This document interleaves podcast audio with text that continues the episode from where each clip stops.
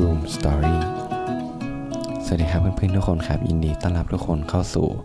นภัทร Bedroom Story ห้องนอนที่อยู่เป็นเพื่อนของทุกๆคนในตอนที่เราเนี่ยกำลังจะนอนหลับ โดยอยู่กับผมโฟกนภัทรคนเดิมสิ่งเดิมนะครับ ก็วันนี้เป็นวันที่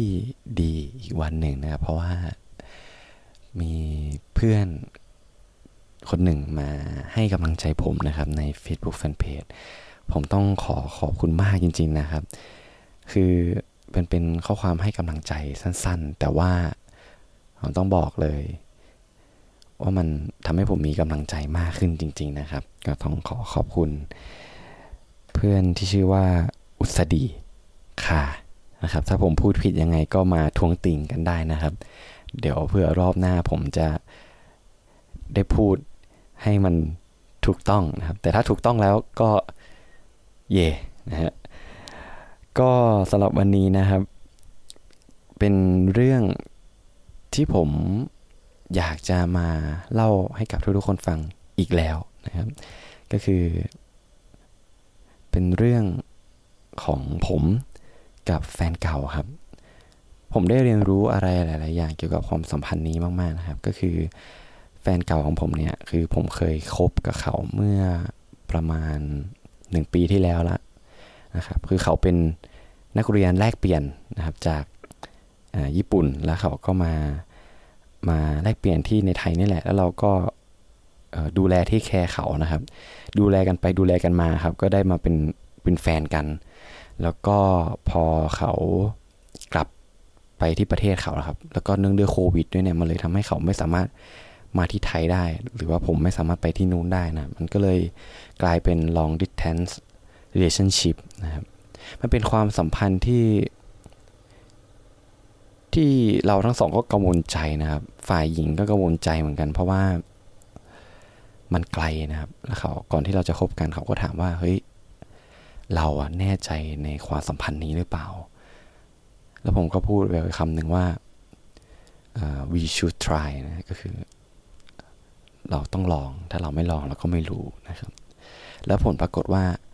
ไอการที่เราอยู่ในความสัมพันธ์นี้มันทำให้ผมได้เรียนรู้อะไรหลาย ๆ อย่างนะไม่ใช่แค่เรื่องของความสัมพันธ์ แต่มันเป็นเรื่องของความรู้สึกความคิดในตัวของเราเองด้วยนะครับ คือเรื่องนี้มันมีอยู่ว่าพอมันเป็น long distance relationship เนี่ย คือผมไม่เคยอยู่ในสถานการณ์นี้มาก่อน ผมคิดว่ามันน่าจะผ่านกันไปได้นะครับ ถ้าเราแบบส่งข้อความหากันบ่อยๆ หรือว่าเราวิดีโอคอลกันทุกวันเนี่ยมันน่าจะโอเค แต่ผลปรากฏว่าสักหนึ่งเดือนเนี่ยไม่เท่าไหร่ แต่ว่าทักสองเดือนสามเดือน เราเริ่มรู้สึกว่าเราเราเหนื่อยครับ มันผมว่าเขาก็เหนื่อยนะ เพราะว่ามันเหมือนเราพยายาม สร้างกฎเกณฑ์อะไรบางอย่างเพื่อให้เพื่อให้เราเนี่ยมาแบบมาอยู่ด้วยกันตลอดนะครับคือผมกับเขาเนี่ยตกลงกันว่าในทุกๆวันน่ะอย่างน้อยหนึ่งชั่วโมงอะคือก่อนนอนหรืออะไรก็ตามอะเราเราน่าจะต้อง video call หากันนะครับแล้วพอเราอืผมคิดว่าเราสร้างกฎเกณฑ์ไปอย่างนั้นน่ะมันเลยทำให้ทุกครั้งที่เรา video call มันเหมือนเราต้องมันเป็นหน้าที่แล้วอะมันเป็นมันเป็นงานที่เราต้องทำอะ จนบางครั้งความรู้สึกมันเลยเริ่ม เริ่มเหนื่อยครับ มันเริ่มฝืน จริงๆแล้วมันก็ไม่ใช่ธรรมชาติเราด้วยแหละที่เราเป็นคนที่จะต้องมาวิดีโอคอลกันทุกวัน เพราะว่าเราก็ไม่ได้ติดโซเชียลหรือว่าเป็นคนที่ไม่ค่อยชอบคุยผ่านแชทอะไรพวกนี้อยู่แล้วครับ มันก็เลยทำให้ผมเนะี่ยตัดสินใจว่าเฮ้ยวันนี้แหละ เราอยากจะบอกเขาอะไรบางอย่าง เพราะเราก็รู้สึกว่า เราไม่ไหวแล้วอย่างเงี้ยผมก็เป็นฝ่ายที่บอกว่าเฮ้ยความสัมพันธ์เนี่ยเราเราจบลงไหมนะครับ ซึ่งตอนพูดมันก็ยากนะ แต่ว่าเขาก็โอเคนะครับ เขาก็รู้บอกว่า เอ้ย ฉันก็รู้สึกเหมือนกันนะครับ กับกับสิ่งที่ต้องทำส่วนหนึ่งที่ความสัมพันธ์นี้มันไปไม่รอดเนี่ยมัน มันเป็นอาจจะเป็นเพราะว่าเราไม่ได้ไม่ได้อยู่ด้วยกันนานพอ คือเราคบกันประมาณแค่สองอาทิตย์อะหมายถึงว่าแบบรู้จักกันอะแล้วก็ตกลงเป็นแฟนกันอะไรเงี้ยครับ เพราะฉะนั้นมันเลยทำให้แบบความทรงจำที่เรามีร่วมกันที่มันที่มันจะเหนี่ยวรั้งเราไว้อะมันมีไม่พอ นี่ผมคิดว่างั้นนะอืม แล้วมันก็อาจจะเป็นเพราะ อืมเพราะธรรมชาติของพวกเราด้วยแหละว่า มันไม่ใช่สิ่งที่เราทำอะ มันไม่ใช่เป็นสิ่งที่มันเป็นตัวเราจริงๆครับอืมมันก็เลยไปกันไม่รอด พอผ่านไปหนึ่งปีเนี่ย คือผมก็ไม่ผมผมก็คิดถึงเขาบ้างนะฮะ แต่ว่าหลังจากที่ผมเข้าไปเป็นทหารเกณฑ์เนี่ย มันเจออะไรหลายอย่างที่ที่มันค่อนข้างหนัก มันเลยทำให้เรามองย้อนไปในอดีตแล้วก็มองว่าเฮ้ย พอมาคิดดูอีกทีอะจริง ๆ แล้วเขาคนเนี้ยคือเป็นผู้หญิงที่ที่ถ้าเราตัดเรื่องความรู้สึกแต่ละ แต่ว่าเรามองด้านดีของเขาอะเฮ้ยเขาเป็นผู้หญิงที่มันไม่เหมือนใครเลยอย่างเงี้ยคือเขาเป็นคนที่ไม่ค่อยชอบเล่นโซเชียลมีเดียนะแล้วก็เป็นคนที่ อืมเขาเรียกว่าอะไรอะคือเรามองอะมันเออมันเข้ากับเราได้อะถ้าเราแบบอยู่ด้วยกันจริงๆอะนะ อืมแล้วผมก็นึกย้อนถึงความสัมพันธ์ของเราทั้งสองอะไรเงี้ยมันก็เลยทำให้เรารู้สึกว่า เฮ้ย เออ เราอยากจะไปคุยกับเขา อืม แต่มันแต่มันมีปัญหาอยู่ที่ว่า ในระยะหนึ่งปีที่ผมบอกว่า เอ้ย ผมคิดถึงเขาบ้าง ไม่คิดถึงเขาบ้างครับ มันจะมีบาง moment ที่ เออ ผมไป happy birthday เขา ใช่ไหม แล้วก็ เขาก็ทักผมมาอะไรบางอย่างนี่แหละ แบบเออเป็นยังไงที่ไทยสถานการณ์เป็นยังไงอะไรเงี้ยแต่ว่าเราเราคิด logic ของเราว่า ในตอนนั้นนะว่าเฮ้ยถ้าเรา keep conversation หรือว่าเราเรายังพูดกับเขาอยู่อะเราเห็นปลายทางแล้วว่าเฮ้ยมันเจอกันยากอะไหนจะโควิดนะครับ แล้วก็ไหนจะอนาคตที่ที่เราได้ตัวของเราอะได้ตั้งไว้ ว่าเฮ้ยมันจะเป็นไปได้หรอถ้าเราจะไปแบบย้ายญี่ปุ่นเพราะ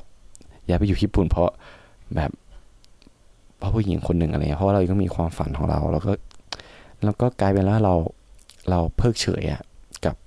กับคำถามของเขาเหล่านั้นนะแล้วพอมาถึงช่วงที่ที่แบบฝึกทหารนะแล้วเราก็คิดถึงเขาอะเออเราก็ทักเขาไปอะคือมันก็กั้นใจแหละ แต่ว่ามันเป็นช่วงที่เราอ่อนแอที่สุดอะ เราก็ต้องการหาแบบเอออยากอยากจะคุยกับเขาอะแค่คุยนะ อืมแล้วก็ เราก็แบบเฮ้ยเอาวะ เอาไงเอากันนะครับผมก็เลยทักเขาไปเว้ยประมาณ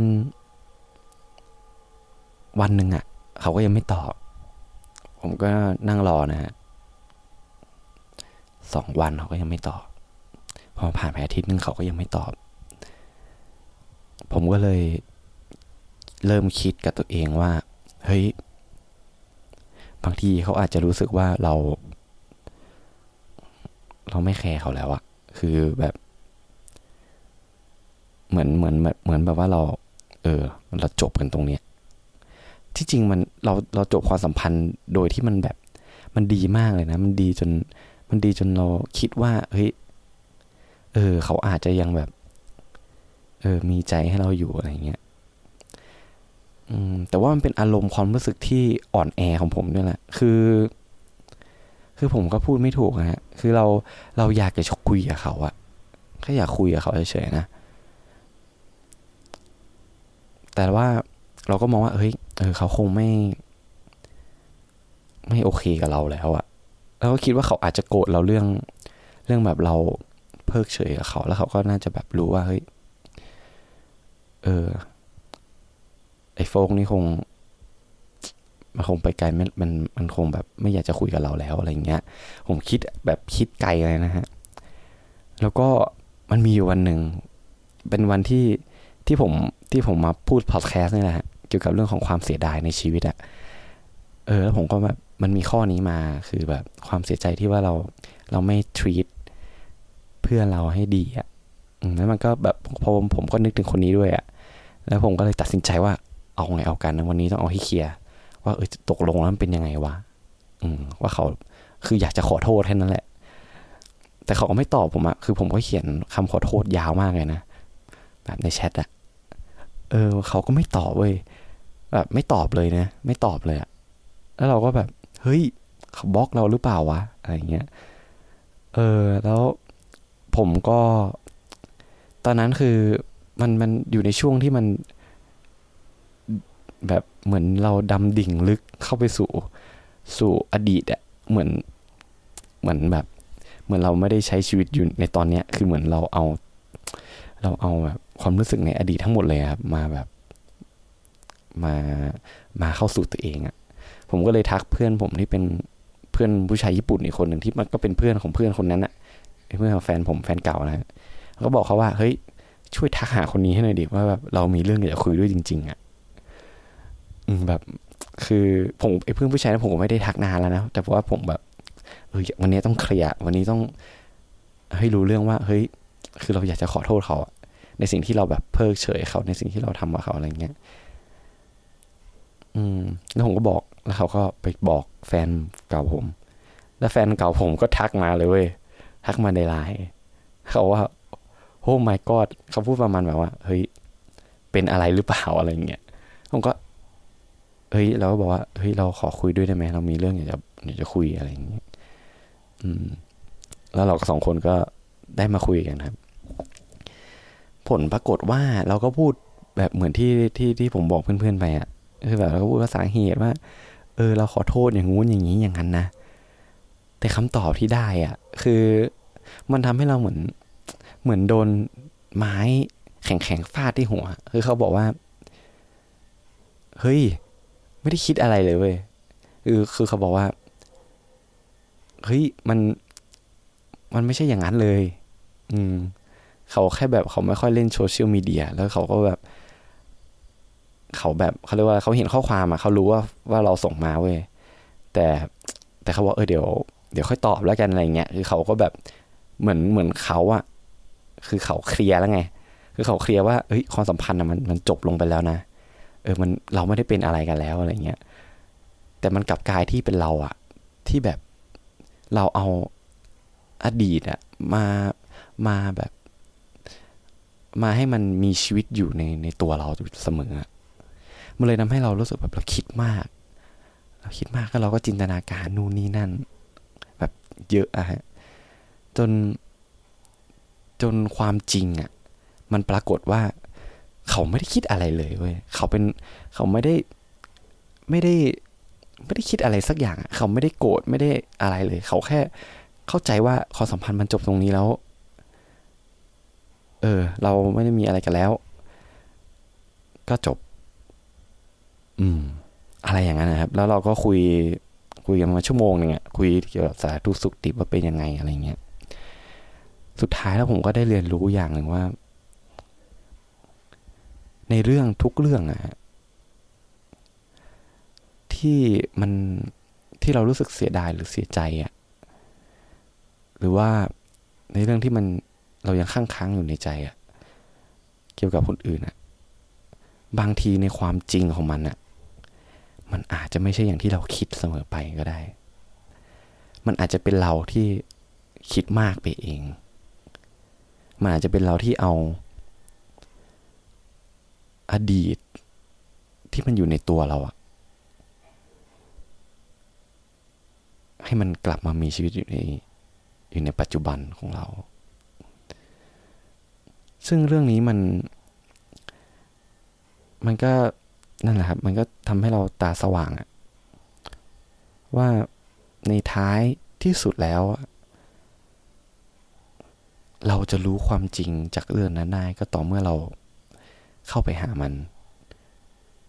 แล้วเราก็จะได้คำตอบเกี่ยวกับเรื่องนั้นจริง ๆ นะครับ ในทุกๆเรื่องของชีวิตผมว่ามัน